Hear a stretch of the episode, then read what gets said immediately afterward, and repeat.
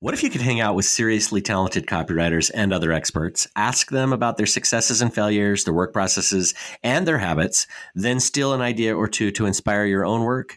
That's what Kira and I do every week at the Copywriter Club podcast. You're invited to join the club for episode 149 as we chat with copywriter Lindsay Hotmire about her framework that helps clients understand how she helps them brand their businesses her interest in phenomenology and how that impacts her business, changing niches and focusing on the clients she loves, and the number one thing that's helped her push her business forward.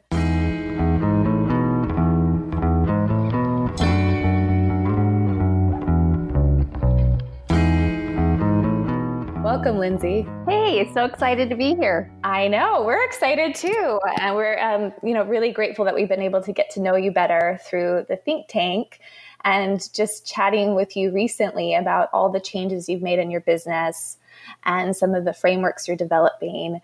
Uh, we were like, we, we've got to talk to you about this, and of course, hit record as we're chatting through some of this. So why don't we start with your story? How did you end up as a copywriter? Yes. So my story, I I always tell people I hate telling my own story. I like to collect people's stories better. But um, my story, you know, really starts, I guess, professionally back in 1999. I graduated from college. You know, that was a time where I guess the internet existed, but barely. You know, Napster was still a thing. Facebook and LinkedIn, they didn't even exist. And so I I knew I loved to write, but I graduated from college with a education degree. I was going to teach high school English. I thought that that's what I wanted to do because I understood even then the power of language to kind of change lives. And I thought, what better place to do that than in a classroom? And I realized pretty quickly that that wasn't really the place for me. I just my husband is an educator. He's spent his life teaching educators. And so I have the utmost respect for educators, but it just isn't, it wasn't my place. That's, that wasn't my passion. And so by the time I had baby number two, I decided to step out of the world of education. And so uh, over the next few years, as I was having babies, raising my family, I did lots of things part time. I worked in a law office. I taught part time at a university. I worked on local political campaigns and I became an activist for sustainable agriculture. And that is the thing that really changed everything for me. That's how I became a copywriter. 15,000 hogs turned me into a copywriter. And the story is really I became an activist for sustainable agriculture and realized that all the processes laid out for me to affect uh, change, you know, the democratic processes, they weren't working. And I just thought if I'm going to affect change, the only way I can do it is through the written word. And so I went on, got my master's in professional writing, and started freelancing. A few years later, I became uh, assistant director at in comms and marketing at a small private university, and spent a few years in that job. And then some things change, you know, turnover and different staff, and it just realized it's time for me to get out.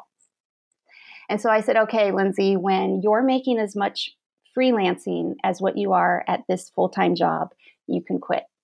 And that was about three months. And that was back in April of 2016. And now here I am.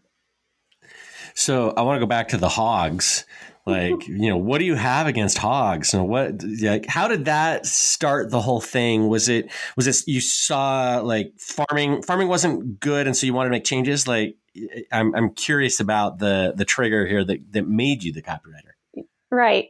So yeah, totally unlikely thing for me to ever get involved with. But my husband and I had bought a house. We completely gutted it, renovated it, moved in. Three months later, 15,000 hogs became our our neighbor um, surrounded surrounded us within three square miles. And the way that we lived in ohio at the time the way ohio law is written is um, they were all unregulated. So there was no watchdog. So one farmer had all of these hogs um, and there's there's just no watchdog. And that just concerned me because i thought what's this doing to our water. Uh, you just had to step outside to know what it was doing to your air. Uh, and more importantly, more significantly to me, was what it was doing to the fabric of the communities. You know, you had these small rural communities that had been very historically, you know, close knit communities. Several dozens of the families had lived there for generations, and it was tearing um, our community apart at the seams. And so when I got my master's in professional writing, my thesis was I traveled all throughout the state of Ohio and captured the stories of these neighbors of rural farms all throughout the state. And it was the same tale of people losing faith in the democratic process, um, their communities falling apart, friends becoming enemies, just just sad tales of disillusionment. And so, yeah, it just changed my life. It completely changed my life. And so I kind of look back at it and laugh. Um, but yeah, it was really a life changing moment for me. So I still eat bacon. So yeah, so so it couldn't have been that bad. No, I. But it is it is interesting that you know things like that can have such a profound impact on like a career change. So jumping forward, then you know when you decided to leave your job but you wanted to make sure that you were making enough in freelance. What did you do to get yourself out in front of clients? Because three months feels like a pretty short timeline to replace a full time income. Right. Well, a few things. So, number one, keep in mind, I was working at a small private university. And so, we're not talking a lot of income for anybody who works in that field. You know what that's like. It's not it's not like I was replacing a six figure income. So that's number one. Uh, number two is that in that kind of 10 year span that I was doing lots of things in the midst of raising four babies, I um, I freelanced, and so I left that network behind when I stepped into the full time workforce. And so that was my first step was to reach back out to that old network and say, hey, I'm back in the game. And so if you have anything that you need or you know anybody who does, please direct them to me. And really, just by a lot of grace, I feel things just moved in my in my direction and you know the day that i quit my job i walked i walked out drove home got home and a the phone rang and it was a um, husband of a friend of mine who said, Hey, I heard you quit and we need a researcher at our marketing agency. Would you want to do this on retainer basis? And that was almost like two thirds of my income that I just had walked away from, that retainer was. And so that was a huge plus and bonus for me as well was to be able to get on something like that. And so that's that's how that worked for me. And what what type of projects were you taking during that time? So you mentioned a retainer. Were you mostly taking on retainers? Did you develop and find a niche early on? Uh, what did it that look like in those early days? Yeah, absolutely not. I wasn't mostly retainers. It was that one retainer, and then the rest was just hodgepodge. I took on really anything that came to me, partly because I maybe of my scrappy personality i'm just going to get in there you know like a old like a cross country runner and use your elbows to to nudge in and out and just do what you have to do to to win the race. And so i was willing to take on really any type of client that came to me. And um, so i don't know if i just answered your question kira or if i talked around that but yeah, I guess I'm just wondering also, you know, what like what was the big thing or one thing that helped you grow the most in those early days in your business? Because we know behind the scenes that you had a lot of success early and you became that six figure, you know, sought after business owner. So, what, um, you know, one or two things that really helped you grow and helped you accelerate during that time?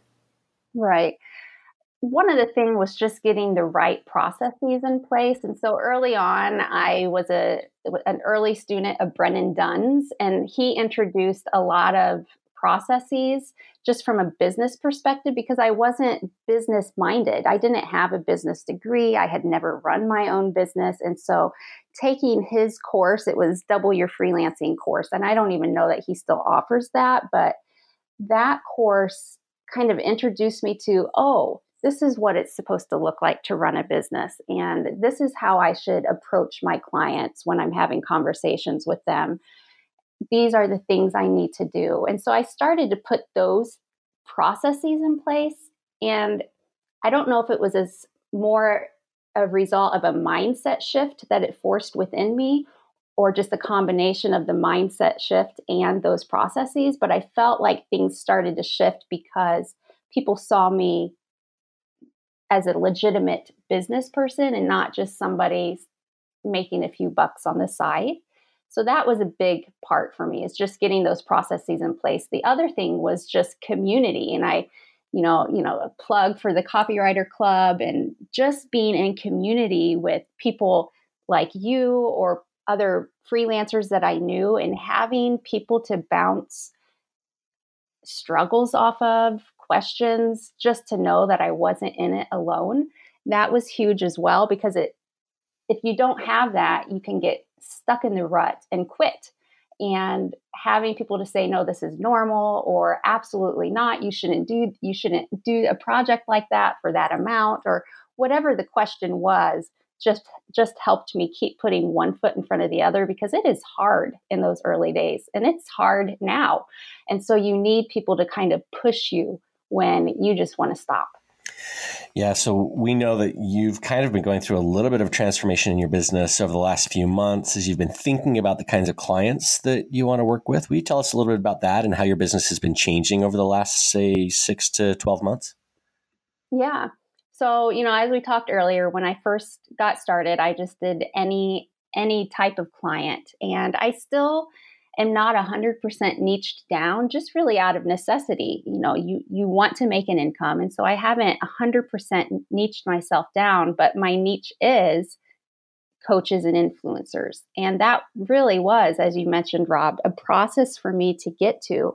And over the last couple months, it's just really been a process of me almost what I have come to call unbranding myself, just stepping out of the noise long enough that I can really do some deep work and figure out what it is that really makes me tick and move first. Because once I was able to discover that, that's what I knew I wanted to offer to my clients.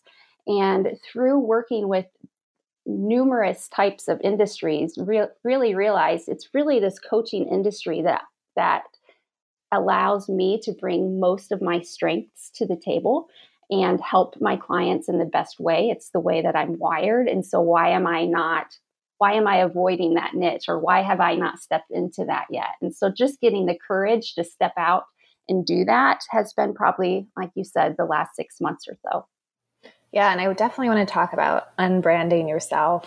Um, but, you know, I think there was, well, I know there was a point where you were feeling some tension in your business, which is why, you know, probably why you joined the think tank and why we started connecting too. Can you talk a little bit about maybe what that looked like in your business before you niche down, before you started unbranding yourself? Because it's really easy to think and hear about other copywriters who are running six figure businesses and seem to have all the answers and have it figured out. Um, and you had that, but there was something that still wasn't really working for you or maybe even lighting you up. Um, can you talk a little bit about that and the catalyst for change?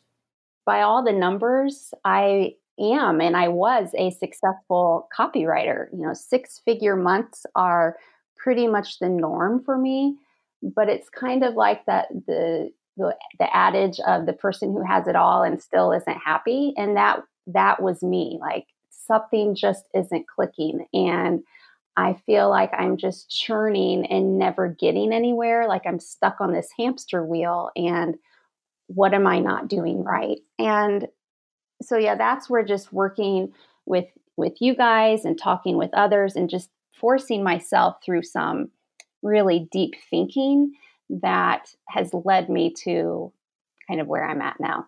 And what does the unbranding um, process look like for you? What have you had to do during that time? Maybe you know some takeaways too for other copywriters who are struggling with this. Right. It's a really, really what it is is it, it's a deep work, and so it's it's my my framework, I guess, so to speak, is called the unbrand method, and it's really what I take my own clients through. And you know, how can you take your clients through something if you haven't gone through it yourself? And so just going through this deep work that centers on really three questions, which is what is my why? What's missing from my market? And what can I do to make an impact? And those questions may feel pretty simple on the surface, but really when you really when you dig in deep it's they aren't it's not a simple process to answer them and they shouldn't be quick answers. And so the fact that it's taken me three years to discover that i don't i don't look back at that with regret or think man you did something wrong lindsay. It was part of my journey. And so i think that that's part of you know copywriters who are maybe struggling with figuring themselves out now. It is part of the journey and to just give yourself space to figure it out but you can get there by asking yourself those three questions. So can, I'm hoping I can get very real here. How did you answer those three questions for yourself? You know, what what is your why, and and you know what is the impact that you're having? Yeah. So I guess the how probably roots in this is what Kira talked about earlier in the introduction the whole idea of phenomenology, which is a philosophy and a research science that really seeks to get to the essence of the lived experience. So, like one moment in time, and to, to go back to kind of one moment in time and get to the point of how were what were you thinking how were you feeling before life had a chance to color that experience and so I worked to get to that kind of that essence of myself and to go back to number one, what is my why? And so I started churning through a lot of different themes, like looking at what are what are the central themes that are running through your through my life and looking at those themes and identifying them and then once i was able to identify those themes those serve as the lenses or the filters through which you kind of sort and think through everything else.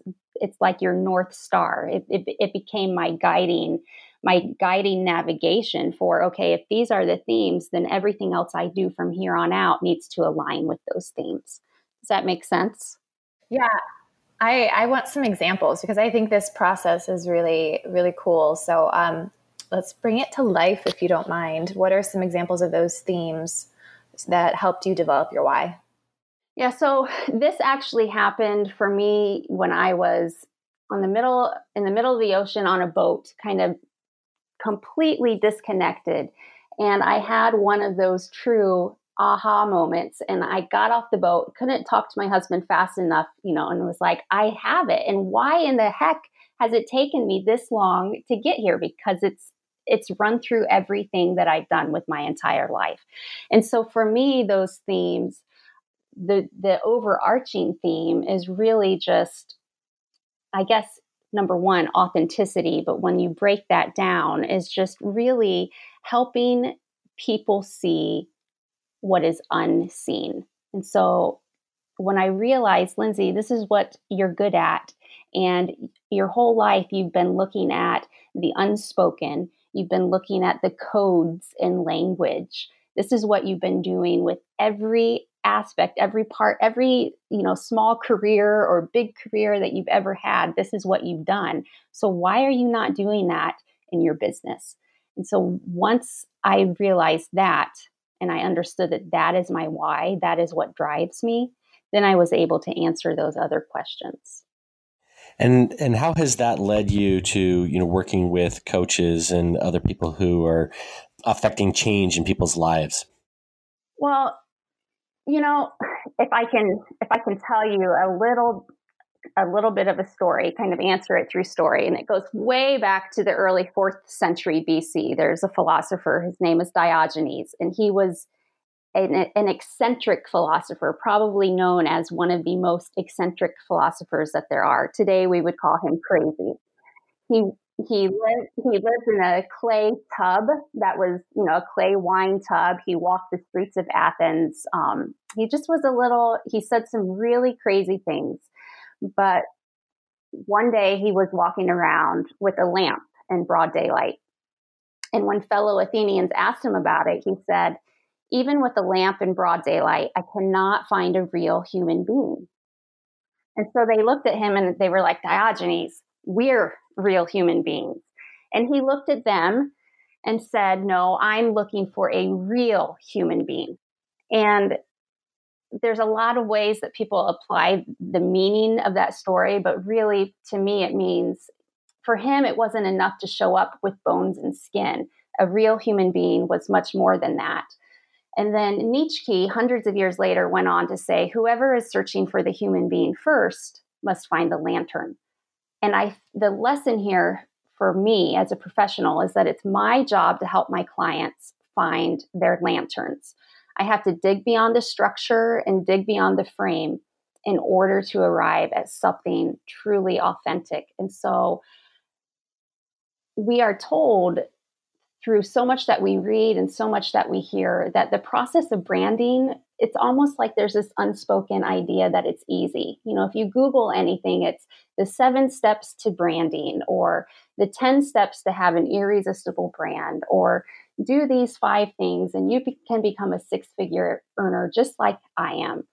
And while those frames and structures are good, they can also become really disillusioning pretty quickly because people try them and they don't work. And the problem, I believe, the problem with why they don't work is because that deep work is never done. And so there's a deep work that has to be done before a framework can be applied successfully and authentically and so that's what I do with my clients. I say, let's let's push pause on the frameworks. Let's push pause on all this step-by-step processes and let's go to the first step, which is that deep work of asking why and what's missing and what can I do to make an impact. And really just trying to get to the core of that and not just asking some of those basic questions, but just delving deep, um, asking a lot of what I call adverb questions, which are the, you know, how, why, where, when, asking those questions until you really can kind of identify the main themes that are emerging from from your clients' lives. Okay, so it sounds like, you know, this is a newer framework that you've developed. It's taken time to develop it. Um, can you speak to kind of almost like the before and after um, how developing this has helped you in your business. I, it might be too soon to say, well, I've, you know, I've increased my client load or I'm attracting more of the right people, but has it changed anything for you even um, internally and how you do your work and think about your business now that you've pulled together so many of these ideas and done the deep work yourself? Yeah. You know, I think that frameworks and ideas like this are almost more for the professional, you know, for the copywriter or whoever it is, than it is for the client because it is a way of you thinking through your process and how you're going to present things and talk about them and lead clients through. There's so much behind the philosophy of phenomenology and behind my framework that my clients will never see but it will always inform what I do and how I ask them questions and how I dig into their information. And so that is probably the biggest benefit for me, at least at this point, is I feel like it has helped me probably organize my own thought and present a path for me to move forward on, as opposed to me just listening and looking at everybody else and saying, okay, so and so is saying this, and this person is saying this. Who do I listen to? Now it's, Lindsay, this is who you are, and this is what you believe. That's the path that you walk on. Yeah, I know when we first started talking about frameworks and your framework, you were against frameworks and you were, you know, like more your your, your inner contrarian came out, which we love so much about you. You're just like, I don't really believe in frameworks. Um, so, it was the anti framework framework. right, right. And it's evolved over time. So, what advice would you give to other copywriters who maybe do see the value in this and creating their own framework, um, but struggle to figure out how to even step forward and start creating their framework? Yeah, it is funny because I was, I did think I was anti framework. And then I remember having a conversation with either both of you or just one. And I said, it's not really that. It's that people over rely on the framework and then it dilutes their genuine, authentic selves. And So that's that's what it is for me. That um, yeah, that you you need to treat treat the framework as the guide rather than the thing that actually defines. And so, you know, for other copywriters who are looking for a way, I guess my my suggestion would be to start with, you know, what is your why? And that's that's not my question. That's originates from Simon Sinek and maybe it originates beyond him. I don't know. But, you know, to start with that, to do that deep work and to say, what is my why? And really that process goes back to rooting in phenomenology. And so you have to kind of do five steps to answer those three questions What is my why? What's missing from my market? And what can I do to make an impact? Those are questions that are hard to do alone. So you really need somebody else to help talk you through these because we are too close. You know, we we're, we're too close to our own lives to be able to see some of these things. And so you need to be able to step back and have somebody else peer in with you. So you have to slow down and identify what is it that commits you to your world and to your market. Uh, that is really what your why is. What is it that commits me to my world? And what is it that commits me to my market? For me, that answer was I want to help people live their best lives and be authentic doing it not feeling like they have to step into this marketing trap. Number two, they need to be, you need to be honest about the way, this is a big one for me. You have to be honest about the way you live out your life versus the way that you conceptualize your why or your life. Be honest about the way you live out your why versus how you conceptualize it. And this is so huge because we can get caught up in who we think we ought to be versus who we really are. So, case in point, when I first got into copywriting, I thought I was going to be in the SaaS world, which is hilarious if you know me because I do not belong in SaaS right? I mean, that's not like like soulless work to me. Sorry, Rob, but some, you know, some, some of us have no souls, really and so we fit very, yeah, very closely into that work. I, I was gonna, I wasn't gonna say that.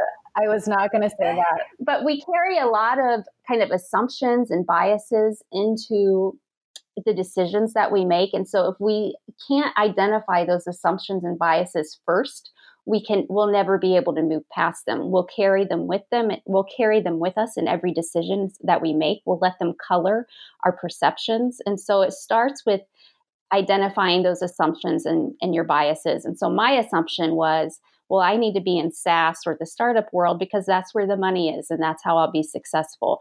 And that was that probably took me a, a year of my professional life for me to realize how deeply flawed that was. But i was listening to what everybody else was saying. And so that's the road that I was going down.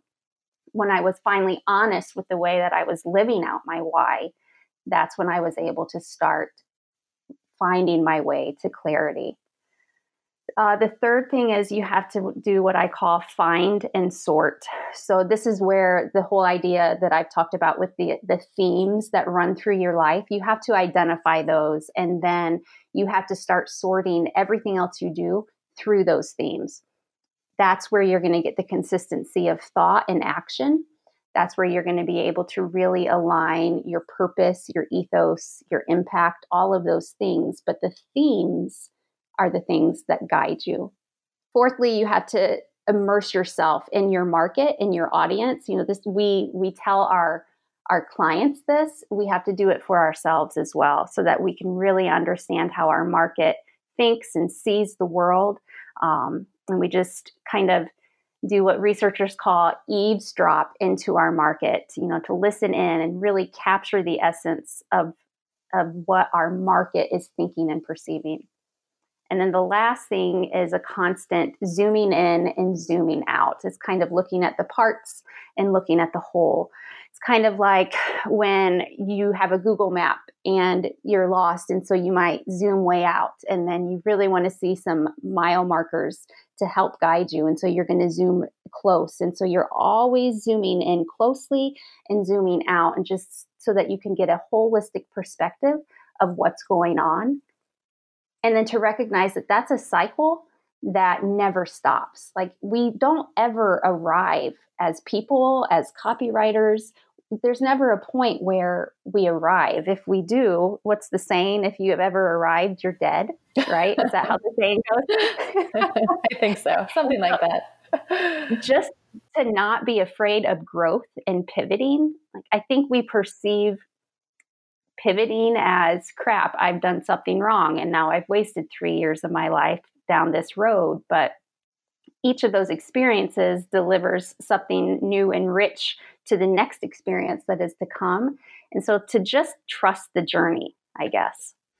So uh, yeah, as you've gone through this process, then you know, tell us how it's changed the kinds of clients that you're looking to work with. So obviously, we've we've talked a little bit about the kinds of clients that you you know are going after now, coaches, that that sort of thing. But I know for a fact, like you've had to say no to some decent clients you've been working with in the past in order to clear time to go after these new clients how like how have you been going about that and what's the impact been on your business has that been easy is is maybe part of it yeah, it's not easy because it's not easy to turn money away. That's pretty scary to say goodbye to a client or to say no to a possible client um, because I see and I see in dollar signs as do most of us. You know, it's like, am I going? I have four children. Am I going to be able to put my daughter through college if I say no to this client? It's a very scary and uncertain reality of being in business. But when I always have that why before me, when I'm when I'm looking at Lindsay, this is your why, and so you need to move forward in this. If you're going to be true and authentic, if you're going to show up authentically for your clients and be able to deliver the best product to them, then then I have to operate in that sweet spot. Otherwise, I'm not showing up for them. And so then I'm being forced to revert and rely back on those frameworks and kind of step by step processes, which are good, except I'm not able to do that deeper work. And so it just produces kind of same old, same old marketing that looks like everybody else's. And I don't want to deliver that for my clients. Clients don't want that. And so that's my overarching question. How can I deliver something good and true? Well, the, the answer is to remain good and true to myself. And so, yeah, I have had to say goodbye to some clients who uh, maybe were slowing me down. I've had to refer clients on who I knew that is not in my niche. And so it's going to take time away from me doing what I need to do. And really, what that has allowed here in the last few months is for me to just dig into my own thought processes and flesh out my framework and to really think about who it is that I am and who it is that I want to be and how I want to move forward. All right, I'd love to talk about visibility and um, showing up online because I know we've talked a lot about this, and uh, it's not easy to do this and to just start showing up and talking about your why and sharing it. Uh, so, what does this look like for you? I guess even the journey of showing up uh, over the last six months or year. I think it's really just starts with not being afraid to show up. And so for me, really putting my toe in the water first probably began back in the underground when I signed up for a hot seat with you guys. I mean, that was a safe space, but it was me kind of sticking my stake in the ground, saying, "Okay, I'm I'm not going to hide in the shadows anymore." And then from there, I committed to showing up more regularly on LinkedIn. And I think I had like a 30 day challenge for myself. It's nothing I published, or it was just, you know, you, you, need to show up every day on LinkedIn for 30 days. And I did. And I, I don't have this amazing success story to say, you know, and I got uh, $20,000 as a result of my efforts. It, it, didn't happen like that. It's, it's a slow, arduous journey um, to where some days I'm like, screw LinkedIn, I'm never going back again. Felt that a few times, yeah. Yes, yes. But what I've noticed eh, while it hasn't delivered paying clients in my inbox, it has created a lot of opportunity for discussions and conversations and people connecting with me that maybe wouldn't have otherwise. And so for me, online. You know, I don't have this overnight success because I followed this formula that worked for somebody else. And wow, look, it did the same for me. That's not been my journey, but it's certainly my lack of wild success hasn't deterred me. I think I've looked at showing up online as more of an experiment of let's see what works and be willing to test it, be willing to put yourself out there and just show up it really is just a just show up. Well, and maybe that's the advice to give. But for a copywriter who's listening and is like, okay, you know, yeah, I want to show up. I get that that's the first step, but I feel like I have nothing new to say or nothing interesting. And I don't have Lindsay's interesting framework to share. What advice would you give to that copywriter? You know, I had this same thing. Like, how many times can you talk about the same process or the same email strategy how so i'm just going to be quiet. You know if i don't have anything new to say i'm not going to say anything at all. That was pretty much my mentality for a long time as well. And you know another quick story. My husband and i were just in kentucky uh, this last weekend and spent a couple days on the bourbon trail. If you've never been there and you like bourbon, you need to go. That's just a shameless plug because it was just a really fun few days going to all of these different bourbon distilleries. And the story that I learned is, you know, during Prohibition, all of the distilleries, minus like two, um, shut down. Bourbon is only made in the US. Um, but all of these the distilleries, it went from like 2,000 in the country down to 60. And uh, I think now we're at 70. And in Kentucky, I think it was just maybe two distilleries that existed. My history is probably fuzzy on that. But the point was for me as we went from distillery to distillery is we were drinking bourbon. Bourbon is bourbon. It's made from the same ingredients. But if you are a bourbon lover, you know that no brand is the same. Every brand has their special spin that they put on things. And they all focused on the lived experience of the master distiller or of the distillery. They all focused on their story. And that was just a lesson for me, just a strange marketing lesson that maybe still doesn't make sense. And I'm just trying to stretch it. But I think that there's a marketing lesson in this bourbon trail of you may be selling the same thing, but it's your story and your experience and your journey that shows up to differentiate you. And that's what you need to leverage. That's people aren't really investing in brands at the end of the day. They're investing in the personality behind it and what that person brings to the table. And so let that part of you shine and just don't be afraid to show up authentically. And don't worry about repeating somebody else's lesson, so to speak, because you're you're delivering it in your own way with your own spin and that's what makes you special i, I really like that i think there's some really good takeaways from that uh, to to put into all of our businesses so lindsay where does your business go from here you know as you've gone through this process you've identified you know new clients or uh, potential new clients and you're starting to move into that like how do you move forward what are the next steps well that's the magic question. for for me personally, how do I move forward? What are my next steps? I am focusing on offering coaching and messaging strategy to coaches and influencers. That is my niche, that's my sweet spot.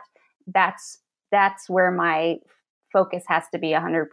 And so that's where I'm at right now.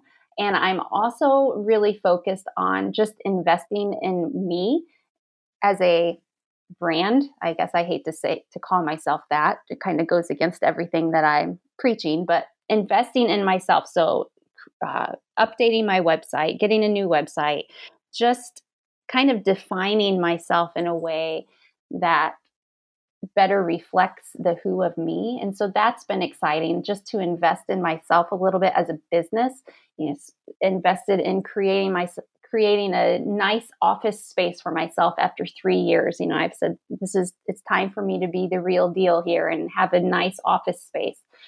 So that's that's where I that's where I'm at right now with my business is just making some investments in myself to that really reflect on an outward level where I feel that I am on an inward level. And so, yeah, that's where I think I will be for the next couple months. What, what are some of the other investments? I mean, you mentioned the office space, and I, am I'm, I'm with you there. But can you get, share any other specific examples of those investments that you plan on making? Yeah, so I'm currently working with a web designer to move myself away from the DIY website to a more professional website. And for me, that's huge because that's always been like the wart on my face, so to speak. Like, okay, yeah, here's my website. Please don't, please don't look at it too closely. That makes me feel like, okay, if I'm gonna, if I'm gonna show up in this space and be serious, then let's let's actually look at. And that's the biggest for me. That along with some brand photography that goes beyond just the typical headshot, just to try to capture the essence of me and to let that come through for my clients so that they can see that. I think photography does do a lot when it comes to clients meeting you for the first time online. And so I really want them to get an accurate representation of who I am. Those are probably the biggest those those are probably the biggest investments. You know, beyond that, this year, earlier this year, I made small investments like in uh, proposal software and even just my own Zoom account. You know, small things that go a big way in allowing you to show up in a professional way. Can you share your schedule with us? Like, I mean, not your exact schedule, but I always love to hear about how copywriters lay out their day or even their week. So, whatever you're comfortable sharing. But how do you schedule your time so that you can fit in the client work and you can also fit in a lot of this deep work that is such a big part of your client work and your own business? How do you lay this out? Plus, you, plus you have four kids, right? Yeah. Yeah. I mean, you have you have a growing family. You have four kids. so, what does this look like? Yeah, we, we want your secrets on how you get stuff done. Yeah. yeah. That's a hard one because it is always changing because of having four children. They they're all home still for the summer and so that makes things challenging having a office that the kids and the dog plow through the door even when it's closed. It requires a constant flexibility. But so generally when they are in school, my day runs from 8:30 to about four o'clock and then four o'clock hits and it's time to be mom and uber driver running them everywhere that they need to go so that's generally the schedule monday through friday i don't i don't work a few hours a week i work pretty much solid you know 8.30 to 4 and i don't do a really good job at tr- at tracking my hours on odd things like you know, I'll track my client hours, but then when I'm at the computer answering emails or working on my own stuff, I'm not tracking my hours. And so when I say I'm at in my office 5 days a week, 8:30 to 4, that's not all client work. And so to answer your question, how do you find time to work on some of this other stuff? That's how. It's tucked in there. I just can't tell you when because it's really driven by a very disorganized mind and okay, I'm I have two hours of no client work here, so I'm going to tuck in some Lindsay time here. I'm not structured. I'm not at all. I should be, but I'm not. yeah, I, yeah, I can relate to that. And this might be kind of a weird question, but you know, so much of your work has to do with. Um, you know, there's some element of soul in it, and um, so much inner work involved. So, how do you continue to grow in that space, you know, um, mindset wise, spiritually, however you want to define it in your own work, how do you continue to kind of tap into that creative space for yourself? Are there any go to books you'd recommend or any other resources um, or exercises that you use to continue to make sure that you're taking care of, you know, Lindsay at all levels? Yeah, I do a lot of reading, and obviously, I I read industry specific books, but those aren't the books that really inspire me and help me kind of flourish in my creativity. You know, as far as phenomenology, a lot of the work that has influenced my own is from a phenomenologist called Max Van Manen, and he wrote a book called Researching the Lived Experience. It's a pretty academic book, but it's pretty understandable as well. As far as phenomenologists go, he's one of the easiest to read, um, and I'm greatly indebted to Van Manen for a lot of my own thought processes. And yeah, and so then other things that I read, a lot of fiction. Like right now, I'm rereading To Kill a Mockingbird, which my reading is always slow because it's a few pa- pages here and there before bedtime. And on, without fail, the kids come in and want to sit down and talk. That's when teenagers want to sit down and talk to mom and dad, right? Is right before bed. And so I think I've been saying I've been rereading To Kill a Mockingbird for about three months. but um, those, you know, right now I'm I'm just starting a book called How Customers Think by Zaltman. So I'm really excited to get into that because that digs into just kind of the insights and the science behind how consumers think. And yeah, just always just always reading probably 4 to 5 books at a time. Lindsay, if you like were forced to start over, you know, from the beginning, no clients, you know, not necessarily going back to where you were at the beginning, but today, what would you do to, you know, restart your business and get it to the point where you are now, you know, at six figures, working with the kinds of clients uh, that you're working with? I think that I would have invested in a few copywriting specific courses earlier on I probably tried to do it on my own for too long instead of reaching out to the broader copywriting community. I think if I had done that, I would have I may have found my my niche earlier and I just wouldn't have maybe had some of the struggles, the mindset struggles that I did that I feel like held me back or you know just made life a living living chaos for months at a time, you know, as I fretted over over the future. But I think that's the biggest change I probably would have made is just found some courses early on because it just would have put me in the mindset of of the copywriting world a lot quicker. And if copywriters want to reach out to you um, or find you, do you have any specific place you want to send them? a brand new website soon? Sure. yes. Yes, brand new website soon, hopefully. So yeah, my website is lindsayhotmire.com and they can find me there. That's the best place. I am on LinkedIn. They can find me there as well. So those are the two places that I hang out the most. And every once in a while, you'll pop into the Copywriter Club uh, Facebook group or the Underground of Facebook course. group. So yes. yeah, it's good to yes. see you there. Yes. Well, thanks, thanks, Lindsay, so much for for coming on and sharing so much of the journey that you're kind of in the middle of and how you're going through it. There's a lot of really good takeaways, and we appreciate your time. It was great chatting with you guys.